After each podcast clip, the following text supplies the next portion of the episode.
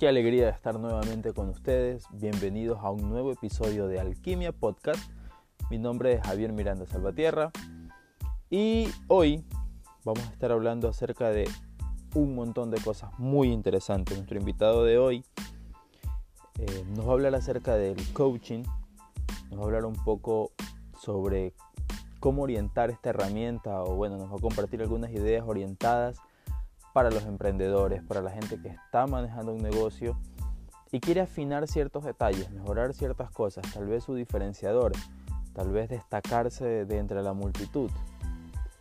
Y lo vamos a hacer pues de una forma bastante amena, compartiendo ideas, compartiendo ejemplos bastante sencillos, para que cualquier persona, desde cualquier tipo de negocio, pues pueda aprovechar estas ideas y sacar el máximo provecho.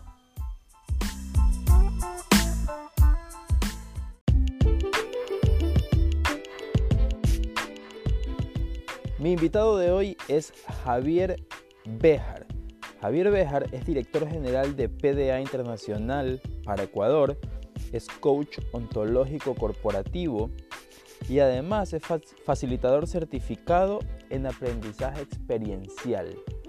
Yo conocí a Javier hace tal vez 10 años, por allá por el año 2009, tomé un taller donde Javier estaba asistiendo, eh, era, era, asistente dentro de la certificación, si no me equivoco. Y eh, ahí lo conocí, la verdad es que tuve mucha empatía por él, por su trabajo, por la honestidad que, sentía en, en, sus palabras, en su forma de expresarse.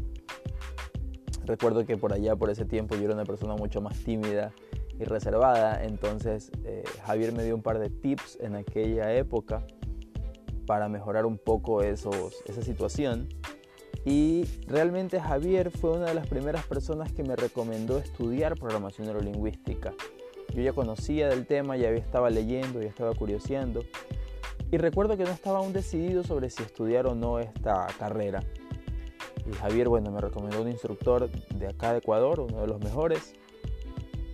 Y me metí y la verdad es que gracias a Javier, en parte, pues he podido seguir en esta ruta, ¿no? Aunque hemos conversado, conversamos con Javier por ahí una vez al año, cada dos, cada tres años. El año pasado tuve la oportunidad de hacer una entrevista en video que la pueden ver en mi canal de YouTube. Em, esta vez, esta vez, esta vez, vamos a conversar. Hace poco estuve en una charla con Javier, el de un taller sobre eh, cómo ver un plan de negocios para los emprendedores. Es un tema que me pareció muy interesante era un punto ciego para mí. Y decidí invitarlo al podcast para que nos converse un poco sobre estas ideas, sobre cómo podemos los emprendedores, la gente que está manejando sus propios negocios, ver tal vez ciertos detalles que normalmente no vemos sobre el servicio al cliente, sobre cómo diferenciarnos, sobre medir nuestros diferenciadores, sobre eh, pensar tal vez si estamos en el lugar correcto o no.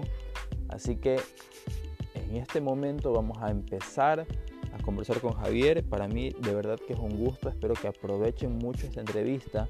Además, esta entrevista es tan interesante, va a estar tan buena, que la he dividido en dos partes. Así que ahora van a escuchar la primera parte y en los próximos días va a haber un próximo podcast donde van a poder escuchar la segunda parte de esta entrevista con Javier.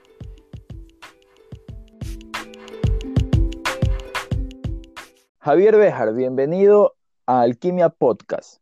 Un gusto tenerte acá con nosotros. Tocayo, ¿cómo estás? Muchas gracias por la invitación. Ahora del video pasamos al audio, así es como vamos. Así, vamos, vamos, vamos, ajustándonos a la tendencia. Exactamente. Ya, ya, ya no hay tiempo para ver, pero en el carro sí pueden ir escuchando, entonces está bien. Sí, exactamente. Ahora, por ejemplo, yo me levanto mientras me baño, mientras me alisto, por ahí pongo un podcast, alguna cosa que quiera escuchar y ya no tienes que estar mirando, ¿no? Claro, está bien, perfecto, perfecto. Entonces, creo que podemos compartir información valiosa con la gente eh, mientras haces otras actividades. Hay personas que a lo mejor dedican un rato en la tarde a cocinar en su casa y, y pueden aprovechar para aprender algo nuevo. Exacto. Entonces, Javi, quisiera empezar con una pregunta muy sencilla y es para que, para que entremos como un poco en contexto, ¿qué, es para ti el coaching? mm, para mí el coaching es una mm, actividad eh, en la que una persona entrenada en en esa actividad, en, los, en la especialización de esa actividad, acompaña a otra, ¿no? El coaching eh, es interesante porque la palabra nace de un pueblo en, en, si no estoy equivocado, en Polonia, que había que transportarte hasta ese pueblo, Koch se llamaba, y había unos carruajes que llevaban a las personas hasta ese pueblo. Estaba, si no estoy equivocado, como a 40 kilómetros afuera de, afuera de Viena. Y luego se, se, transformó la palabra del pueblo a la palabra del carruaje que llevaba, del coche que llevaba el, a la persona, y terminó pues convirtiéndose en el concepto de acompañar a una persona a lograr una meta, ¿no? solucionar un problema. Y es, eh, y es interesante porque si tomamos el concepto del carruaje, no se le puede hacer coaching a alguien desde, desde ese concepto, ¿no? se le puede hacer coaching a alguien que no tiene una meta que conseguir o un problema que resolver, porque ¿a dónde lo llevamos? Claro, o, que no tiene la intención de viajar. Exactamente, la, la, intención de cambio, ¿no? Entonces, el, el espacio entre lo que mi realidad actual y la que deseo tener, mi realidad o mi estado deseado, ese espacio de, tránsito se llama, o le decimos, problema. Y entonces lo acompañamos al, cliente o al coachee, como se llama, o al pasajero, digámoslo así, lo acompañamos en ese trayecto. ¿no?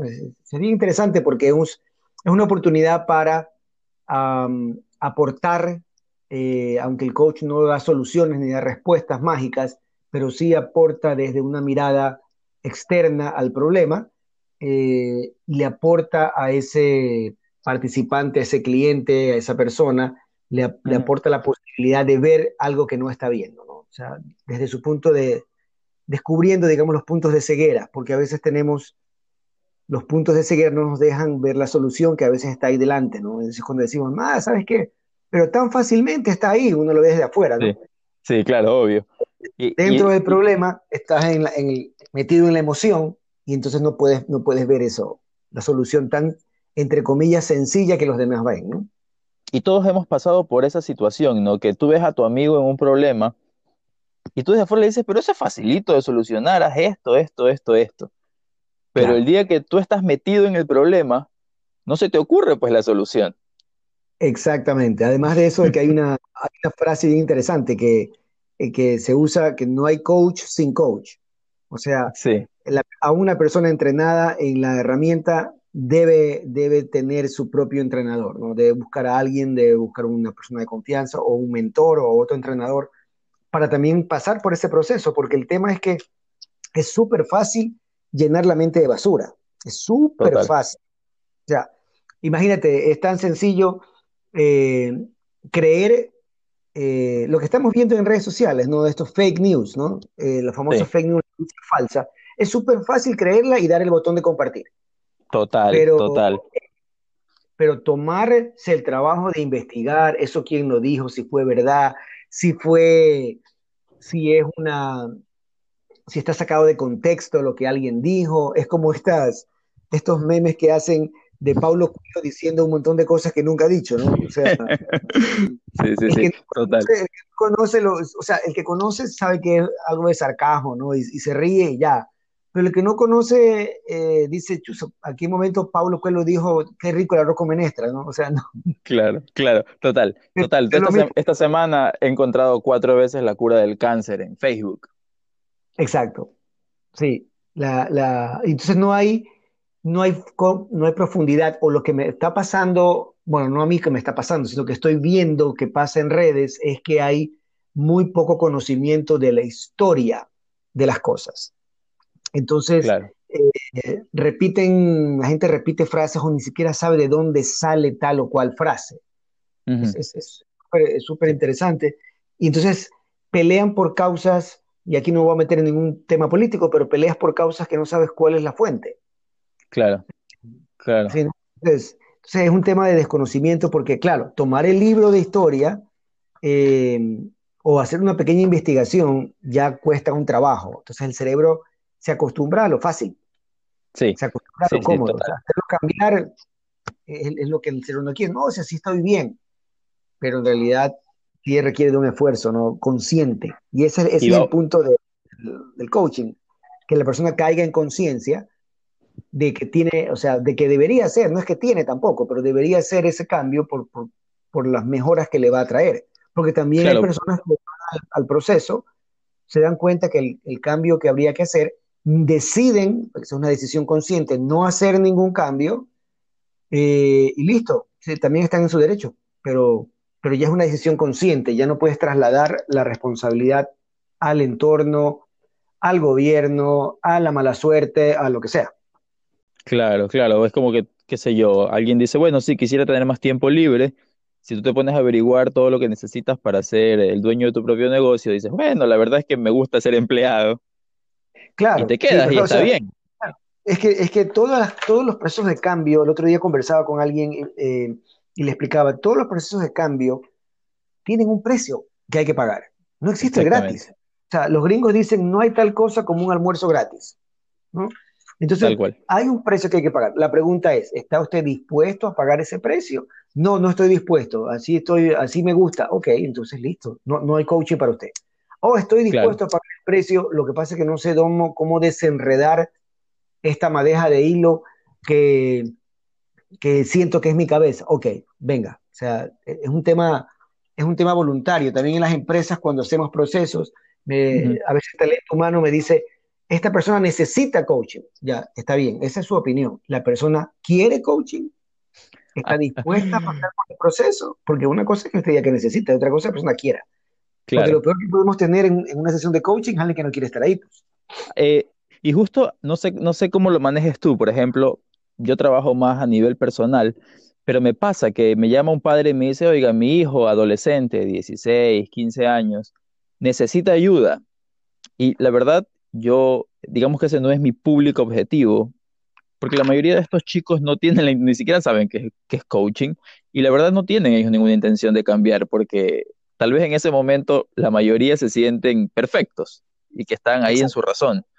Entonces, eh, yo siempre le digo a los padres, bueno, la verdad es que yo no puedo trabajar con alguien que no tiene intención de cambiar por sí mismo, que va a venir, no sé, yo le voy a decir, hagamos este ejercicio y no lo va a hacer. O le mando una tarea y no la va a realizar porque no le interesa. Ajá, e, exacto. O sea, pasa en, la parte corporativa, que es más mi especialidad, pasa cuando el, el, proceso no fue socializado o la persona nunca ha escuchado de eso.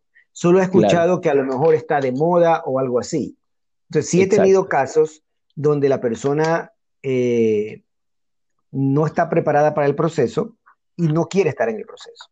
Entonces, ahí cuando comenzó a pasarme, lo que hice yo fue comenzar a recomendarle a las empresas que hagamos una, sesión que se llama el triangulado, que es cuando delante mío el jefe le dice al colaborador qué es lo que él espera, o sea, cuál es el cambio que él espera y por qué espera ese cambio. Genial. Entonces le dice, mira, perdón, ¿sabes qué? Creo que deberías mejorar en servicio al cliente porque eh, tengo quejas de los clientes que están pasando por aquí o lo que sea, ¿no? Entonces, ahí valido. ¿Te parece correcto lo que tu jefe te está diciendo, sientes que hay un cambio, perdón, una mejora en esa área. Este, sí, bueno, sí, es verdad, me ha pasado, porque lo que pasa es que a veces me llenan de trabajo, bla, bla, ok, perfecto. Pero estamos de acuerdo en que es real la petición del, del líder, sí, ok. Entonces ahora sí las sesiones se van a ir enfocadas a qué es lo que causa ese comportamiento. Genial. Genial, genial. Y un poco lo que buscas a través del coaching es un cambio más que externo, empieza adentro, creo.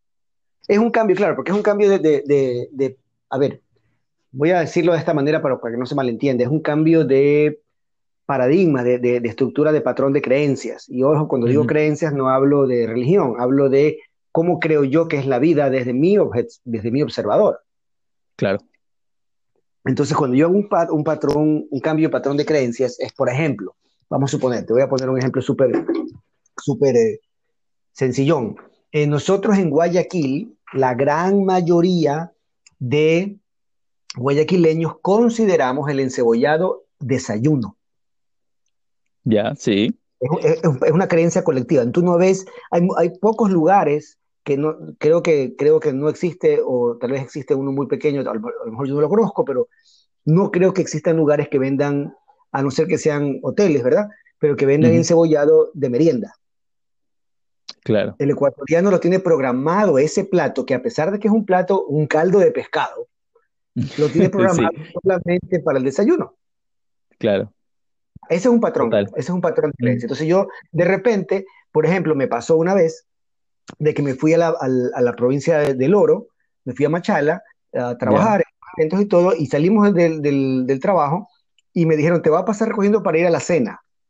Ah, perfecto. ¿Qué hora viene? Vamos a las nueve de la noche. Chévere. Yo estaba en el hotel esperando, me fueron a recoger como a las nueve de la noche y fuimos a cenar encebollado. Y yo digo, pero están locos, ¿por qué si, si hasta ahora no es? ¿Cómo que no es? Es que ellos sí lo comen de noche. Oh. Entonces, entonces es un patrón de creencias allá. Entonces, ¿qué tuve que hacer yo en ese momento? Pues claro, reprogramar mi patrón de creencias a, entender que esto que me estaban sirviendo no era desayuno porque estábamos de noche. Pero es lo mismo, ¿no? Entonces, el, el, el, cambio, el cambio trascendental o el cambio, el cambio transformacional viene desde la reprogramación de la creencia que yo tenía que, me estaba, que no me estaba dando con la conducta, porque de la creencia viene la conducta. en base a mi creencia yo decido. Entonces, las decisiones que yo estaba tomando no me estaban llevando a los resultados que estaba buscando. De ahí viene el cambio. Por ejemplo, hablemos de otro tipo de patrón, eh, de que yo considero, porque fui programado en algún momento, yo vi a alguien que yo admiraba en, eh, como un actor, como una actriz, como alguien famoso, que esta persona, por decirte algo, llegaba tarde porque el, patrón de creencias es que como yo soy muy importante, mientras más importante yo tengo que llegar más tarde, porque me tienen que esperar dada mi importancia. Ok. Pero esta persona no es importante en el sentido de que no es alguien famoso y lo que hace es llegar tarde a las citas con los clientes y proveedores y entonces está perdiendo negocios porque nadie lo espera o, no, no, no, pueden confiar en él porque hay otro, hay otro patrón de creencias que dice que si tú no eres capaz de llegar puntual a alguna parte, no eres confiable en todo lo demás. Claro, claro, totalmente. Sí, sí, sí. Nunca, nunca había notado esa, esa, esa creencia, pero pasa, mucha gente se, se hace esperar, que es una frase común acá. Exactamente. Tienes que hacerte esperar porque yo no sé, pues este, eh, tienes que ser digno para que te esperen, pero es que, ¿sabes qué pasa? El mundo, el mundo de hoy es, es un tema de, una cosa es que yo llegue con la justa sin, y, sin preparación a una cita. Yo tuve hoy día, por ejemplo, en la mañana una, una cita en una empresa. La cita era a las 10. Yo estuve ahí nueve y media. Ya, claro. Yo vi llegar a la persona con la que me tenía que entrevistar. Entonces la persona llegó, llegó 9 y 35, pero lo saludé porque yo estaba en, en, recepción y me dice, oye, pero la cita es a las 10. Sí, tranquilo, no te preocupes, la cita es a las 10. Ah, ya, perfecto. Entonces él ya sabía que entonces sencillamente 5 para las 10 me autorizaron el paso y tenía que subir un, par de pisos. Me autorizaron el paso y comenzamos la reunión en punto. Pero él, esta persona, yo qué acabo de hacer? Dejé implantado en su cerebro de que el, el, contrato, si es que firmamos un contrato y tenemos una negociación para yo ofrecerle un producto, yo voy a estar a tiempo. Por supuesto, claro. Y eso, eso a mí no me importa esperar media hora sentado en el lobby, lo que no debería yo estar es que es llegando es llegando 9 y 59 peleándome con el guardia para que me dejen tan rápido porque, porque tengo una reunión, pero el atrasado soy yo. Entiendo, claro. Increíble. entonces, perfecto. ahí, van esos patrones. Entonces, ¿cuál es el patrón de creencias máster? La meta, digamos, la meta creencia. Y comportarme de esa manera. Entonces, cuando lo encontramos, tenemos que llevar al, al, al, um, cliente, al coachee, a que lo confronte. Entonces, a ver, es, pensar, pensar de esta manera y por ende actuar de esta manera, cuáles son los resultados que me ha traído en mi vida, positivos o negativos, no, son negativos. Entonces, ¿deseas cambiar el patrón? Sí, deseo cambiar el patrón. ¿Qué resultados estás buscando? busco que me respeten, que, siento que ahora la gente no me valora, no me respeta. ¿Por qué? Porque yo he estado llegando tarde y ellos han sentido que no los he respetado. Ah, perfecto. Entonces vamos a comenzar a trabajar. Y eso es un tema muy importante.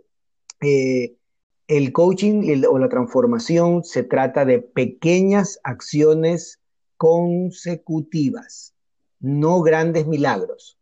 Claro.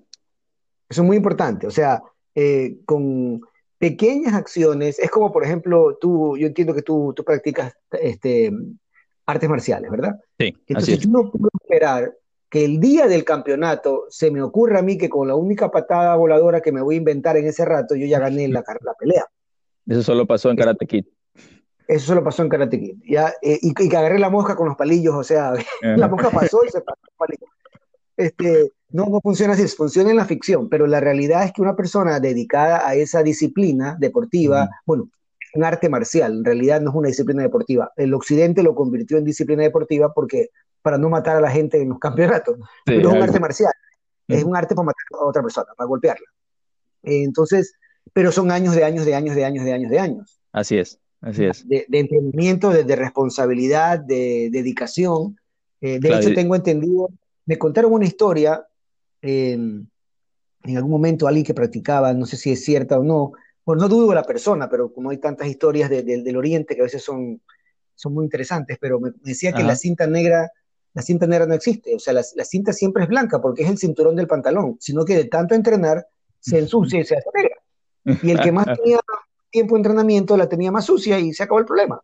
Pero en Occidente, pues le ponen todos los colores para ir entendiendo que el, pequeñito de 11 años no se pelee con uno de 25 y salga con los dientes rotos. Pero, claro. pero lo que resume es que tienes que gradualmente lograr un cambio. Entonces, no, el coaching no ofrece en ningún momento, de hecho, bueno, yo no lo ofrezco, entiendo que tú tampoco lo ofreces, el coaching como tal bien hecho no ofrece transformaciones mágicas.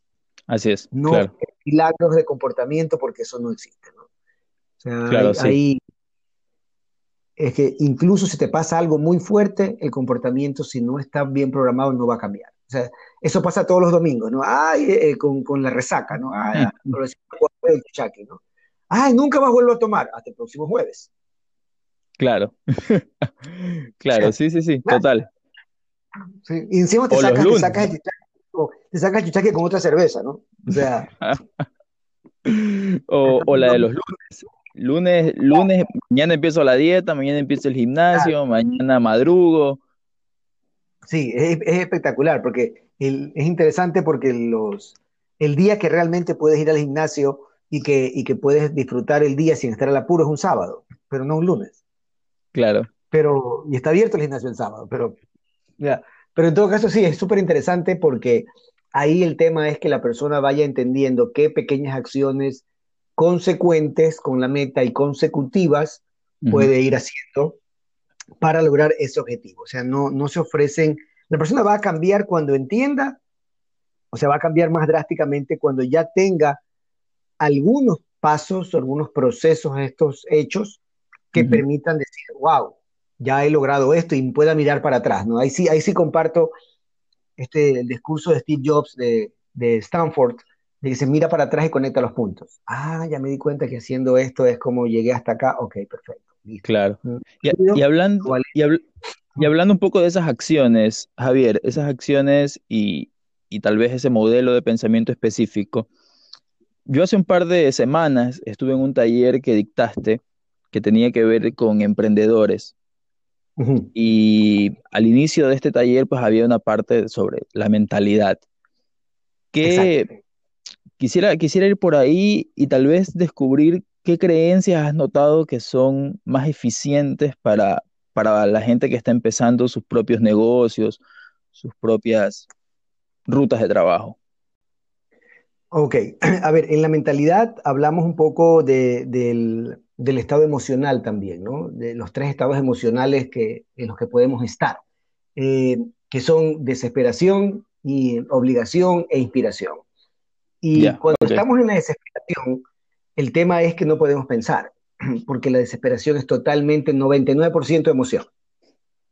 Eh, sea buena o sea mala, es decir, voy a explicar.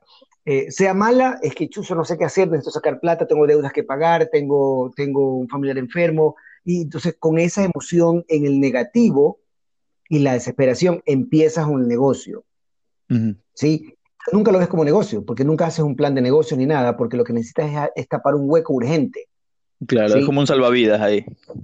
Y la otra, y la otra desesperación, pero positiva en el sentido del tipo de emoción, es que eres súper, hiper, que recontra optimista, que toda la ciudad de Guayaquil va a pasar justo por esa esquina donde, donde tú vendes empanadas y te van a comprar toditos los que pasan por ahí porque tú crees que como tú haces una empanada que para ti es rica, para el pueblo también es rica, entonces todos deben comprar. No entiendes por qué no compran. Claro. Eso está, eh, ahí no hay cálculo, no hay nada. Eh, la obligación es que tienes que hacer algo porque no, no, te queda de otra, y entonces obviamente vas a pasar por ese proceso hasta que llega el punto de la inspiración. Y ahí viene el tema, cuando la inspiración es conectarse con un porqué. Y ese es el estado mental que requiere cualquier negocio. O sea, aterrizarlo en el sentido de, voy, a poner, vamos a suponer, un negocio de, eh, voy a poner un negocio cualquiera de, que tiene años, hay un negocio en Urdesa que tiene años vendiendo hamburguesas, pero años de años de años de años en la misma esquina. Ya. Este señor ha mm, levantado a toda su familia con ese negocio, las hamburguesas y, los hot dogs, que es lo que él vende, no, no hace más cosas, se enfocó en una cosa, la, receta nunca cambia, tú puedes ir en cualquier mes del año y eso sabe exactamente igual, o sea, la receta no cambia, por lo tanto la calidad no cambia. Cuando algo no cambia y hablamos de que mantiene una buena calidad, el, cliente lo que hace es querer recordar eso. Y la confianza de que no le están inventando y cambiando las cosas. Entonces, este, ¿él qué ha hecho? O sea, él tiene toda su familia ahí, sale, atiende súper bien, tiene una razón. Él, para él, ya no está en un punto donde necesito sacar, Dios mío, algo tengo que hacer, fase uno, ¿no? Algo tengo que hacer, que hago hamburguesas. Fase dos, necesito sacar el, carrito este, ya mismo son las seis, que cansado que estoy, ay, no quiero salir, parece que va a llover. A la fase tres, yo soy una persona reconocida por lo que hago, la gente viene desde el otro lado de la ciudad para comer, reconocen mi trabajo y, gracias a eso traen más amigos y gracias a eso mi familia se puede mantener. Claro, son tres cosas distintas, ¿no? Exactamente, de la misma actividad, la misma actividad. Desesperación, obligación o inspiración. inspiración. El, tema está en que todos pasamos por ahí. Cuando yo, cuando yo empecé a hacer, vamos a hacer 10, 10, 11 años a correr, yo empecé por desesperación, porque yo empecé por un, por una, ¿cómo se llama esto? Un diagnóstico médico. Yo tenía que moverme. O sea, entonces yo, yo y me, dijeron, o usted se mueve o se muere. Entonces me tuve que mover, salí de ahí del médico, salí corriendo a comprar un par de zapatos y ahí y encontré personas en el camino que me, que me, que me apoyaron, que me invitaron y entonces ya arranqué. Luego era obligación, luego era chuzo, levántate entrenar, hoy hay que ir a entrenar, mira que no sé qué, ya.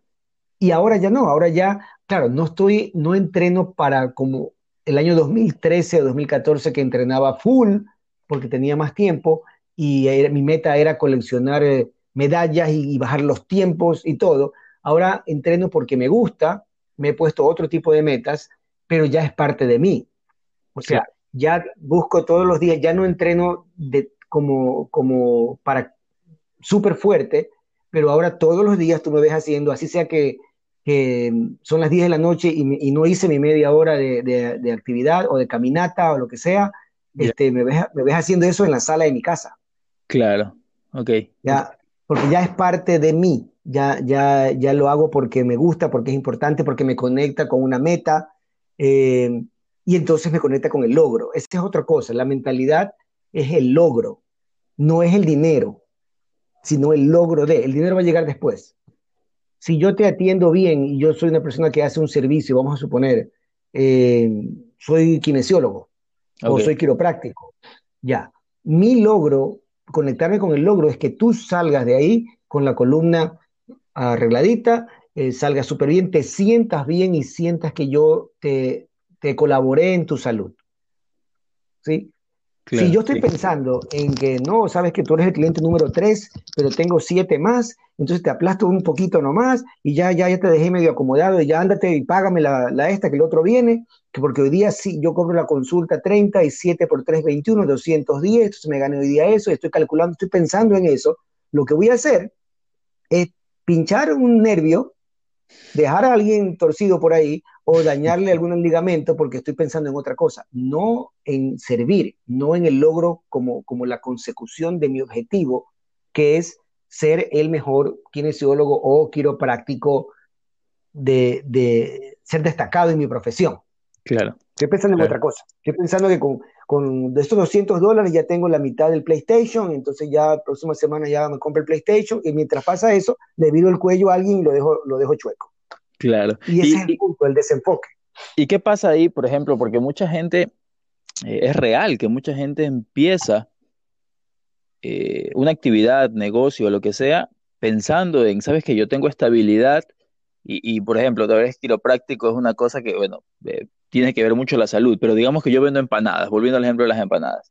Pero estoy pensando, a ver, si vendo 20 empanadas y las vendo un dólar, entonces hago 20 dólares y 20 dólares diarios. Igual estoy dando la vuelta al tema del dinero, mientras estoy haciendo las empanadas, ¿no? Entonces sigo, sigo, estando en ese estado de, de, desenfoque. Pero tal vez para mucha gente es como, pero es que por eso lo hago, porque necesito la plata. ¿Cómo, cómo cambio ese paradigma? Ok, es que ahí viene el tema, necesitas la plata, es verdad, es que no existe, a menos que yo, de, yo decida, voy a hacer un voluntariado, todo, toda actividad es pagada. Claro, sí. Ya, ya, la esclavitud no hay, toda esclavitud, toda, es pagada. Entonces, sí. si yo decido que voy a donar de mi tiempo para ir a tal o cual lugar, a hacer tal o cual actividad, listo, yo estoy programado en mi cerebro que voy a hacer eso, pero toda actividad es pagada. Entonces, ¿qué es lo que pasa? que yo debo estar concentrado en ser el mejor en mi actividad. Por ejemplo, tú hablemos de las empanadas, perfecto. En este momento en el planeta, por lo menos en lo que yo tengo conocimiento, no hay nadie que le gane al muchachito este mexicano que habla como cinco idiomas, 20 idiomas para vender esas empanadas. ¿Sí lo has visto Facebook? Sí, sí. Ya. Claro. Nadie le gana a ese muchacho, nadie, porque él no, no te dice cuánto vale la empanada, él te dice que tú vas a disfrutar una experiencia espectacular si te comes una empanada de las que él vende. Claro. Sí. O sea, él te dice, mira, ahorita, ahorita paso por aquí, pero si usted no se decide para cuando yo regrese, capaz le traigo la mala noticia de que ya no hay empanada. No te dice, cómpreme las que están baratos, ni siquiera te ofrece la promoción dos por uno, llévese la media docena, nada. Te, te hace sentir que es tan buena la empanada, pero la interacción, lo que ahora los, los del mercado, como es los de marketing digital, llaman eh, la experiencia del cliente, el CX, ¿no? El Customer Experience, Ajá. es espectacular, pues. Ahora, claro. yo puedo, con, solo con lo que él habla, yo le compro la empanada. Si me la como, no me la como, si yo se la regalo a alguien, ya no importa, pero él ya vendió. Claro. Él no me está obligando a comerme la empanada, me está invitando a comprarle la empanada que yo disfrute algo. Entonces, mm. funciona. El tema está en que eh, si vamos a nuestro país, que, que, tenemos muchísimo trabajo por hacer todavía, es que este refrán proverbio oriental que dice, persona sin sonrisa no debería atender negocio. es real, es real. Ya. Claro, o sea, persona sin sonrisa no debería atender negocio. Es real. Porque es tan sencillo, porque no, te, no, no les da la gana de um, de entender que el cliente es la razón económica de por qué abrí el negocio. Claro. Y ahí tenemos otro paradigma, porque debe haber alguna creencia, idea detrás de eso. Porque es, es, general, muchos vendedores atienden como si nos hicieran el favor de vendernos, ¿no? Sí, es que sí hay una creencia. De hecho, yo estuve haciendo unos estudios este, sobre el tema y, y descubrí que hay, hay una creencia implantada que nunca fue desprogramada. O sea, la programación fue hecha espectacular, eh, yeah. pero nunca fue desprogramada. La programación es, yo te, te, pregunto a ti y le pregunto al público que, que, se, que, está escuchando, ¿no? que va a escuchar. Sí. ¿A ustedes de chicos les dijeron no hables con extraños? claro, por supuesto que sí. Ya. ¿Por qué, ¿Por qué no deberías hablar con extraños? Porque, porque te pueden robar, violar, secuestrar. Pero cuando tú eres muy, muy pequeño para entender lo de violar, ya eh, claro. no te dicen, y por último tú preguntas y, y, tu mamá te dice, ¿sabes qué? Porque soy tu madre y yo te lo digo, punto. Porque yo lo digo, así es. Exactamente. Entonces nunca entendiste por qué no. Porque claro. explicar lo que te puede hacer un degenerado era, era mm. peor que, o sea, era terrible. este, traumas al peladito de chiquito. Claro, obvio. Pero la persona fue programada así. Claro. Y ahora, 20 años después, le toca atender eh, en un almacén. Entonces está dentro del almacén, en algún mundo Disney, ah, y cuando ve entrar por la puerta a alguien que no conoce, ¿qué se activa? La, secuencia de programación. Claro. Este es un extraño, como el robot de los, de los Robinson, peligro, peligro, peligro. Entonces nos tratan como extraños. En lugar de que... Hay una sensación de amenaza, ¿no? Exacto. En lugar de invitarnos a ser sus amigos, buenos días, ¿cómo está? Gracias por entrar. Bienvenido. Eh, hay un tema en el retailing que es súper potente, que eso lo conversamos incluso en un grupo con profesores de una universidad.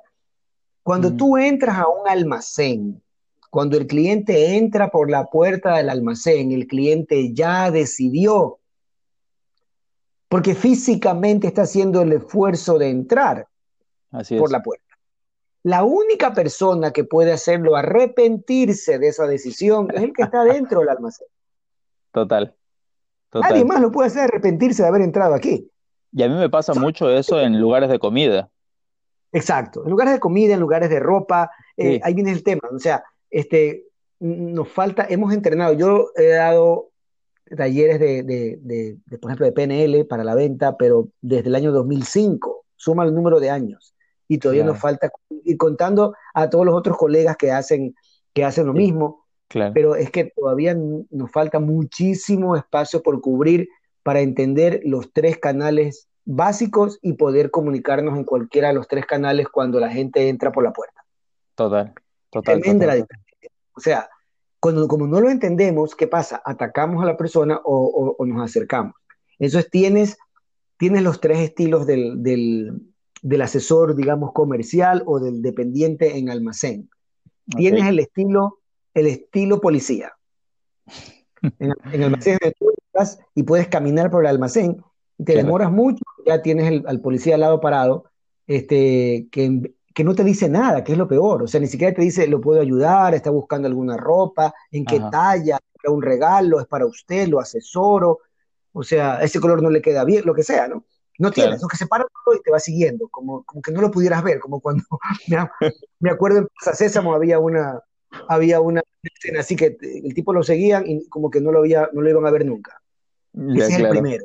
El segundo, en cambio, es, es el súper, súper chicloso, que no respeta el espacio de, de, proceso, ¿no? Entonces, entre la ropa te saca la cabeza, ¿no? ¿Qué desea? ¿En qué le puedo ayudar? ¿En cómo está? Entonces, tú sabes que eso para los, para los visuales los aturde y quieren salir corriendo.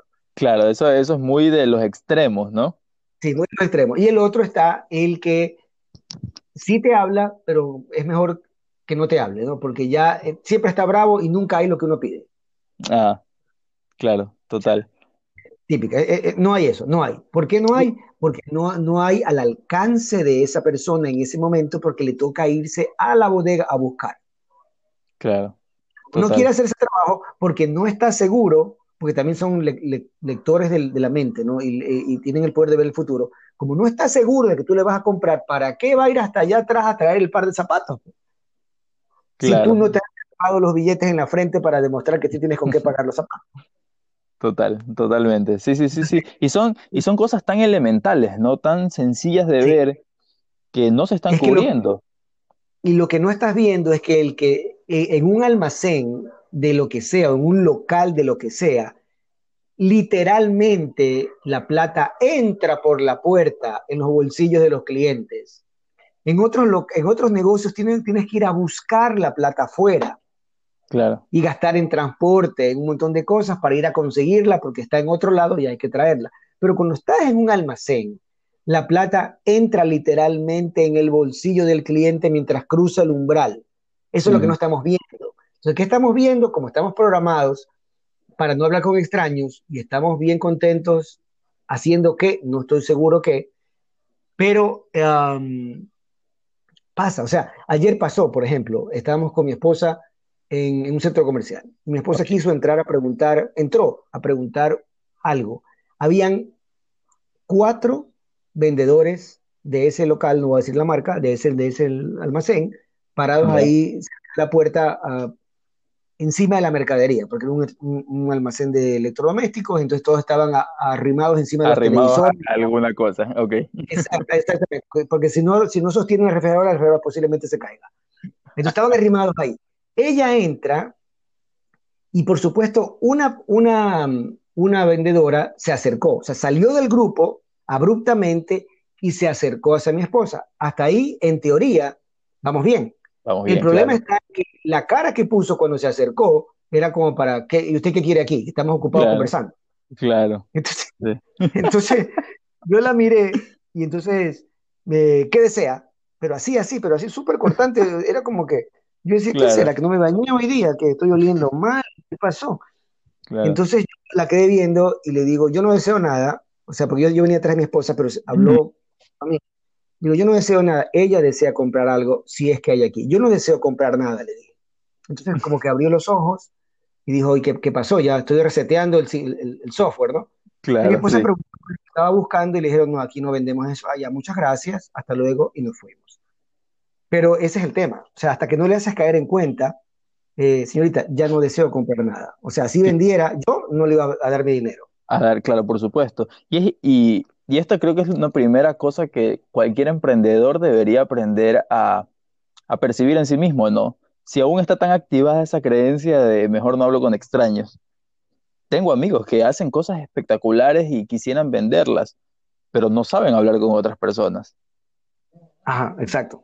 Sí, y ahí viene el tema, ahí, ahí entramos a esa parte de a cuán valioso yo considero que es lo que yo tengo y a quienes puede ayudar. Porque hablamos de esto, o sea, cualquier cosa que tú vendas. Es decir, yo eh, veo personas que, por ejemplo, están en los semáforos y que venden, por ejemplo, la fruta, ¿no?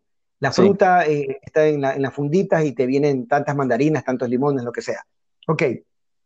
Pero escúchame algo, ellos, ellos venden, venden porque la persona que va en el auto automáticamente dice, ve, está barato, ya estoy cerca de mi casa, no me quiero bajar del carro, estoy en aire acondicionado, ay, se me olvidó ir al comisariato y le compro. El cerebro del cliente activa eso. El día que estas personas activen, ellos activen el cerebro del cliente, no les van a comprar los que necesiten. Ellos qué están vendiendo? Están vendiendo comodidad. Claro, total, totalmente. Comodidad. Eso, el día que ellos pongan un letrero y digan, señores, este, en su, le llevo a su carro en aire acondicionado, cómpreme estos productos, soy un productor directo, lo que sea, son orgánicos, lo que sea que tenga, y el cerebro lo activen conscientemente, porque ahorita lo que, lo que hace es que se para en una esquina esperando que la gente haga el pedido. Claro, sí, sí, sí. Entonces, tú tienes ganas de comer mandarina, pues bajas el vidrio, le das el dólar y te llevas tu mandarina. Listo. Pero ellos tienen un producto que va más allá de la mandarina, tienen el producto de la comodidad. Total. Y, ahí podemos... De tiempo. Y ahí podemos hablar de que cuando se vende, siempre hay algo más allá del producto. Exacto, cuando lo haces bien, claro. Porque claro, porque si voy a comerme una empanada, espero que por lo menos la empanada, donde sea que me la coma, esté, buena, ¿no? Esté decente, digamos. Eh, tenga un buen sabor, pero también tú esperas de que, de que por lo menos el, el sitio tenga el mínimo viable posible de higiene, por ejemplo. Claro, también, exacto. O sea, este, porque, a ver, la empanada puede costar 25 centavos, 75 centavos, eh, lo que sea, pero eh, la, el suero en la universidad, en la, en la, en la emergencia cuesta más. Así es, claro, obviamente. Y los dos de diarrea cuestan más. Total. Claro, entonces, ahora nosotros, claro, hay, hay, un tema donde podemos, todos podemos llevar el, cualquier producto al siguiente nivel. O sea, ¿cómo te lo, te lo demuestro? Sencillo. Aquí en, aquí en este, ¿cómo se llama? En Ecuador tuvimos en algún momento, o existe en algún momento, estos lugares donde venden los, granizados de, de, los venden en máquinas ultra espectaculares, o no sé qué, y el conito viene en forma de conito y no sé qué. Ya. El vasito viene en forma de conito, todo. Es la misma vaina. Claro. Pero está un nivel arriba. Un nivel arriba, por supuesto. Y por supuesto, lo que está comprando el cliente es, es higiene, pues. Claro, higiene. toda esa experiencia que involucra, ¿no? El que supongo que el agua está limpia o qué sé yo. Exactamente. Es, lo que han hecho las empresas que venden, por ejemplo, ahora agua de coco en botella plástica. Ajá. o sea, eh, el agua de coco, espectacular. Eh, eh, es lo máximo, te recupera, tiene electrolitos, lo máximo. Pero si yo voy al comisariato y hago mi, mi, comisariato, o voy al supermercado, lo que sea, y encuentro agua de coco en la botella, es más fácil para mí que andar buscando quién me vende un coco helado y entre la machete al coco y eso. Eso lo compras en la playa, cuando vas a la playa. Exacto, claro.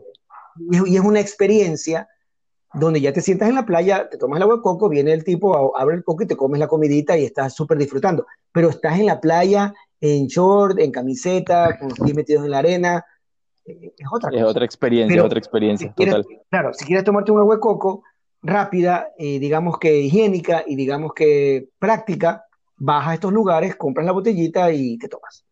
¿ya? Claro, o sea, el juguito de coco blanco, la, el juguito de coco reemplaza al, famoso, la famosa maquinita con la llave de, con la llave de agua que hacía el sonido. Teníamos hace unos 20 años, teníamos por todas partes de eso.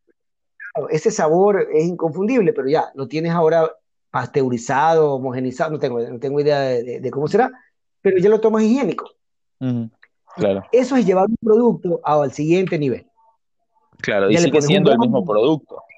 Es lo mismo. O sea, ahí vamos a eso. O sea, este, hay una, hay una marca eh, de, hay un señor, conocido un señor que tiene una, un negocio de pasteles. Ya. El, el mismo pastel de bicicleta, el pastel de bicicleta efectivo. ¿Sabes qué hizo? agarró la fórmula del pastel de bicicleta, se la entregó a un ingeniero de la Politécnica de Nutrición de Alimentos, desarrolló una fórmula espectacular y, tiene la fórmula patentada y tiene ahora pasteles hechos en secuencia con todo el proceso, el proceso industrial que saben igualito al pastel de bicicleta, solo que sin la tifoidea. Solo que sin la tifoidea, exacto. Yo sí me enfermé un par de veces comiendo, comiendo pasteles en la calle. Pero este señor, ahorita no te voy a decir la marca, te lo digo por interno, pero, pero, está, pero tiene un negocio basado en eso. Claro. O sea, hizo una inversión y dijo, mira, ¿sabes qué? El guayaquileño, otras cosas que hace es, comer pastel. O sea, no somos guayaquileños y no comemos pastel, chupamos naranja este, y tomamos caldo con, con 32 grados de calor. Así es, así es. Genial. Entonces, ese es el... Y hay que aprovechar esas idiosincrasias, ¿no? Justo hoy leía un caso de que en Argentina, en Buenos Aires, hay una empresa que, que ahora te vende eh, las milanesas, las famosas milanesas de, Buenos Aires, que todo el mundo las hace en su casa. Ajá. Te venden una versión industrializada donde tú la pones en un tostador, ni siquiera tienes que prender el sartén, la pones en el tostador dos minutos y está lista. Ah, perfecto. Entonces, sigue siendo, sigue siendo un producto de siempre, pero has creado, lo has llevado al siguiente nivel, como tú dices. Claro, o lo, creaste para un nicho específico de mercado, que es el de los, jóvenes que viven solteros y que no tienen el tiempo de hacer, de hacer una milanesa como Dios manda, porque también habrá los puristas que dicen eso no es milanesa. Claro, por supuesto, por supuesto. Pero, hay un nicho de mercado que lo necesita. Y ahí viene ese otro tema para el emprendedor, ¿no? Eh, siempre va, casi siempre hay un público para tu producto. Exacto. Lo que, creo que lo que viene ahí es cómo, cómo llego a ese público. ¿Cómo llego y, cuán grande es? Porque ahí tengo que comenzar a, investigar un poquito, que es lo que también hablábamos un poco en el, taller, es de qué tamaño es mi público y si mi negocio es rentable o no. Porque puede ser, a ver, yo me voy a dedicar a, eh, por ejemplo, voy a poner un ejemplo sencillo. Este, no se venden en Ecuador, por lo menos, no se venden eh, o sea, por cada tantos Chevrolet, ¿cuántos Mercedes se venden? Claro, por supuesto. Ya. Ahora, el punto es, para el representante de Mercedes-Benz en Ecuador, ¿es negocio o no es negocio vender un Mercedes cada tres meses? Y capaz que sí, por supuesto. Y, capaz que sí, posiblemente sí. Entonces mantiene el negocio abierto, porque no hay negocio que se mantenga abierto si no hay, si no hay profit, si no hay ganancia tiene ganancia. Ahora, e, esta persona, por supuesto, el vendedor del dealer de Mercedes eh, debe recibir un entrenamiento específico en mostrar características que, algunas son obvias y otras no son obvias sobre la diferencia de por qué este carro cuesta cinco veces más que otro carro. Claro, porque, por ejemplo, yo no sé mucho de autos, pero digamos que tuviera el dinero y dijera, bueno, ¿por qué, ¿por qué no comprarme un Chevrolet? Voy, pregunto, y tal vez si el vendedor no sabe, tengo la impresión de que es lo mismo que comprarme un Chevrolet que cuesta 20 versus un Mercedes que cuesta 80. Exactamente. Es decir, por ejemplo, vamos, a suponer que yo tuviera 150 eh, mil dólares, por ejemplo. Entonces yo digo, ¿por qué en vez de comprarme un solo Mercedes, no me compro siete Spark y me compro uno de cada color diferente para usar cada día de la semana? claro. ¿Ya? Entonces cuando el de Mercedes me explique el concepto de los micrones, que es el ancho de la lata y cómo los micrones pueden depender de que yo salga del carro completo o incompleto o nunca salga del carro en un choque, entonces me va a explicar por qué yo, si tuviera la capacidad, entonces cómprese un Mercedes porque después del choque usted sale del carro caminando. Claro, total. Exactamente. ahí, ahí viene el concepto de que, por qué estoy pagando. No estoy pagando por transporte, estoy pagando por seguridad. Claro. Por eso cuesta tanto. Y es lo que, conversábamos del, libro que te recomendé. O sea, es, es ¿qué, es lo que hace que tu producto cueste eso. Y ahí, y ahí, es otro punto clave, ¿no? Para el emprendedor, conocer bien el servicio o el producto que va a dar y como conocerlo al detalle, ¿no? Es como, como conocer cada parte, es como si tú fueras a hacer un examen, exámenes de todo, de tus huesos, de tu sangre, de todos tus sistemas, y, poder diferenciar eso de otras especies. Y, y, también, a ver, y conocerlo a tal punto que lo pueda, que ya pueda hacerle innovaciones. O sea, la única forma de innovar es sabiendo qué es lo que hay para yo poder mejorarlo. Porque si yo ahorita digo, yo no conozco nada y digo, ¿sabes qué? Se me ocurre que voy a inventar un dispositivo para poder comunicarme con otras personas a través de una señal de radio. Eh, amigo, eso está inventado hace rato, pues ya, llegó tarde. Ya, pero es que le puedo hacer.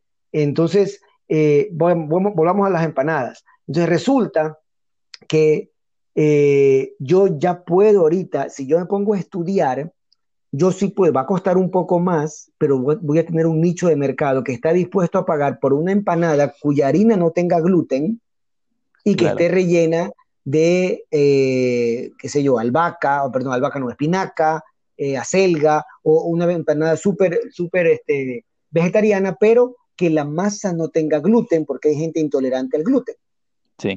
Esta empanada, por supuesto, no puede costar lo mismo que, la, que la otra donde la harina es súper barata. Obviamente. Entonces, diferenciar. Pero si yo encuentro un nicho, por ejemplo, yo las llevo a domicilio y encuentro un nicho en un, complejo de oficinas donde hay mucha gente, yo ya comienzo a, promocionar y yo, ya sé que voy a tener un nicho de mercado que va a consumir este producto porque eso es lo que ellos están pidiendo. Pero a nadie se le ha ocurrido hacer una empanada de ese, de ese estilo para darle gusto ¿verdad? Porque tú no ves al pastelero diciendo, tengo gluten free, porque pero, pero sí ves locales como estos locales ahora de comida vegetariana o de este tipo de comida saludable, que están, o sea, tienen buena, tienen muy buena, este, ¿cómo se llama esto? Muy buena circulación de clientes. No, no es que todo está en comida chatarra, o sea, hay ya una conciencia. Y el que tiene conciencia está dispuesto a invertir en su cuerpo, desde el punto de vista de consumo mejores productos para mí, ¿sí? Sí, sí, yo eh, incluso he hablado ah, con una amiga que ella, por ejemplo, cambió toda su dieta a comer orgánico. Ok. Supongo yo que su costo de, de comida mensual debe haber subido al menos en un 50%. Exactamente. Pero hay gente que está dispuesta a hacer ese mayor gasto por, qué sé yo, por vivir más tiempo, ¿no? Porque una de las cosas es que está afectando su salud. Eh, por vivir más tiempo, por vivir en mejores condiciones, y si, y si yo lo llevo ya al, al, al meta, o sea, a la meta ulterior, al final también se sienten como colaboradores del planeta. Claro, claro que sí. Están consumiendo, además de que el que es orgánico, por ahora, como las grandes corporaciones no, no son orgánicas, el que es orgánico es un pequeño productor que también está con esa misma meta de no, no dañar la tierra, no meterle químicos, no quemarla, ta, ta, ta, y sacar un producto de mejor calidad y mejor nutriente. Entonces, entran, entramos eh, en un como club, como grupo, donde estamos alineados por una meta común, que es, digamos, por estilo de vida. Así. Cuando alguien logra capitalizar esa idea, eh, se vuelve pues imparable, ¿no? O sea, el tema es, es que en la desesperación y en la obligación nada de eso va a pasar. Claro, solo salimos con lo que haya contando, contando las monedas del día siguiente. Sí, es como el tema, es como el tema, por ejemplo, de este video de Facebook de esta señora que vende empanadas y le quieren comprar todas las empanadas apenas sale y ella no, no las quiere vender. ¿Sí lo has visto? No, ese no, no lo he visto. Ok, este, es una señora que sale y dice, eh, desde un carro la llaman, la graban, le dice, quiero comprar, ¿cómo son las empanadas? A 10 pesos. Ok, ¿cuántas tienes? No, tengo como 40, véndeme todas, no puedo. Wow. Pero ¿por qué no te compro todas? Te las compro, te, los, te las compro en 13 pesos, creo que le dice el tipo. No puedo. Dice, te puedo vender algunas, pero no te puedo vender todas. ¿Pero por qué no me puedes vender todas? Porque tengo que caminar hasta allá abajo para venderlas. Claro te las compro todas para que no camines. No, no puedo vendértelas todas. Tengo que caminar hasta allá, no sé cuántas cuadras, para venderlas. Eso es un tema. Claro, le, hacen mofa a la, señora porque dicen, chusa, cuando no eres bueno para la venta. Pero, pero es una programación súper fuerte. Ella siente que tiene que sudar la gota gorda, sufrir, porque si no, no siente que ha trabajado. Es, una programación súper heavy. Cuando le están diciendo, abra la canasta, le pago más, váyase a su casa a dormir o descanse porque se lo merece, porque hiciste una superventa, no lo cree porque no cree que lo merece. Y ese es otro tema del emprendedor, del desarrollo personal incluso, del pegado al emprendimiento. Tenemos que creer que lo merecemos si estamos haciendo un buen trabajo. Claro. Porque no estamos en la víctima todavía. Y, nuestro lenguaje es Vamos a dejar pasar oportunidades que están de frente.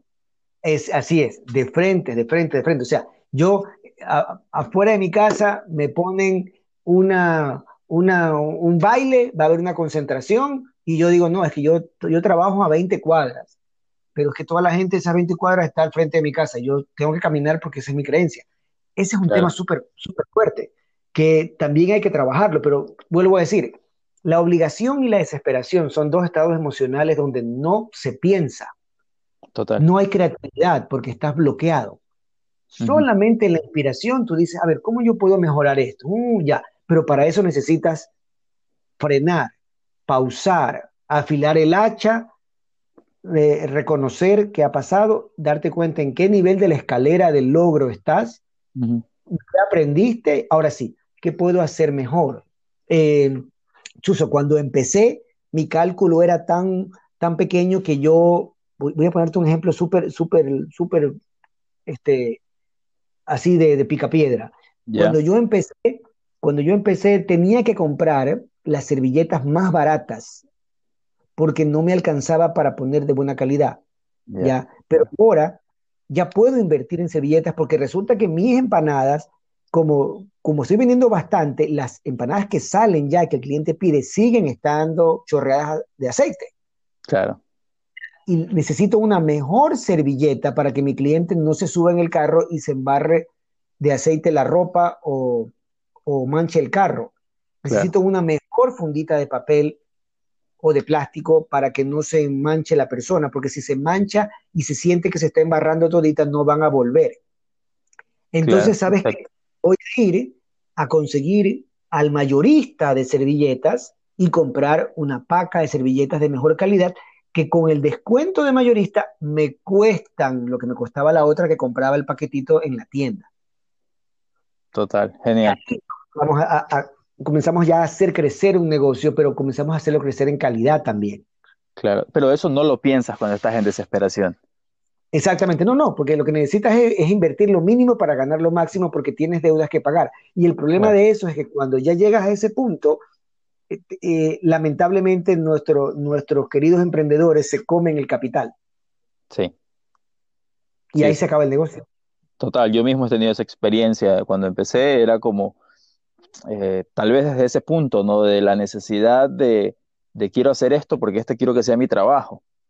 Entonces, eh, estaba pensando en cuánto necesito ganar para poder, qué sé yo, solventar mis gastos de cada mes. Entonces todo lo pensaba en función de cuánto necesito de dinero. Exacto. ¿Cuánto necesitas tú? Pero el tema es, para que tú llegues a ese punto, cuánto había que invertir. Exactamente. Entre, capital y entre que eso produzca a qué porcentaje, a, a, qué tasa de multiplicación. Porque para también llegar a eso es, ok, yo tengo unas empanadas vacancísimas, espectaculares, sé hacer, tengo una mano de Dios para, para hacer las empanadas, son riquísimas, las hago con buenos materiales, me gasto buena, buena, buen lomo, uh -huh. buen pollo, todo, bla, bla, bla, bla. Pero ¿sabes qué? Me, nadie me compra porque resulta que yo me paro en una esquina donde no pasa nadie. Claro.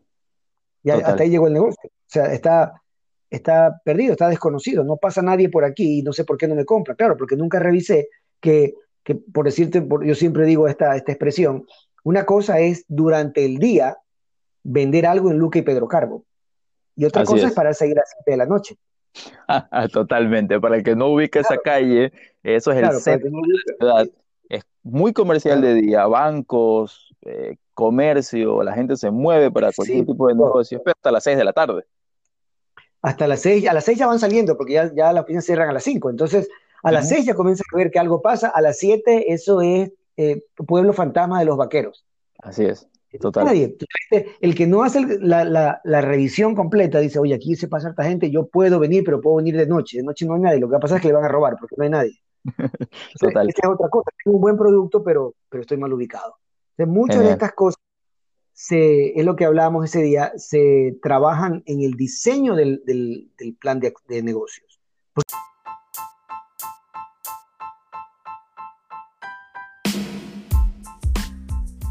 Wow, chicos, un montón, un montón de ideas que absorber en este podcast. Hay un montón de cosas que aprender.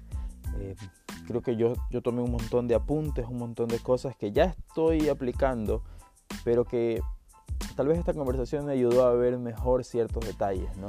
Es increíble esta creencia tan generalizada que, que a veces se nos olvida que de pequeños nos enseñaron a no acercarnos ¿no? a los desconocidos y ahora pues de adultos en realidad es tan importante podernos acercar a la gente desconocida porque es ahí donde podemos interactuar, donde las mejores experiencias van a pasar, donde los mejores negocios van a pasar, donde las mejores relaciones van a pasar eh, conociendo a otras personas.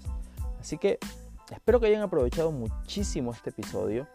Este episodio va a tener una segunda parte que probablemente eh, esté en esta misma semana. Si tú ya no, la no escuchaste este podcast ahora en noviembre, eh, puedes buscarlos porque el siguiente episodio va a estar disponible.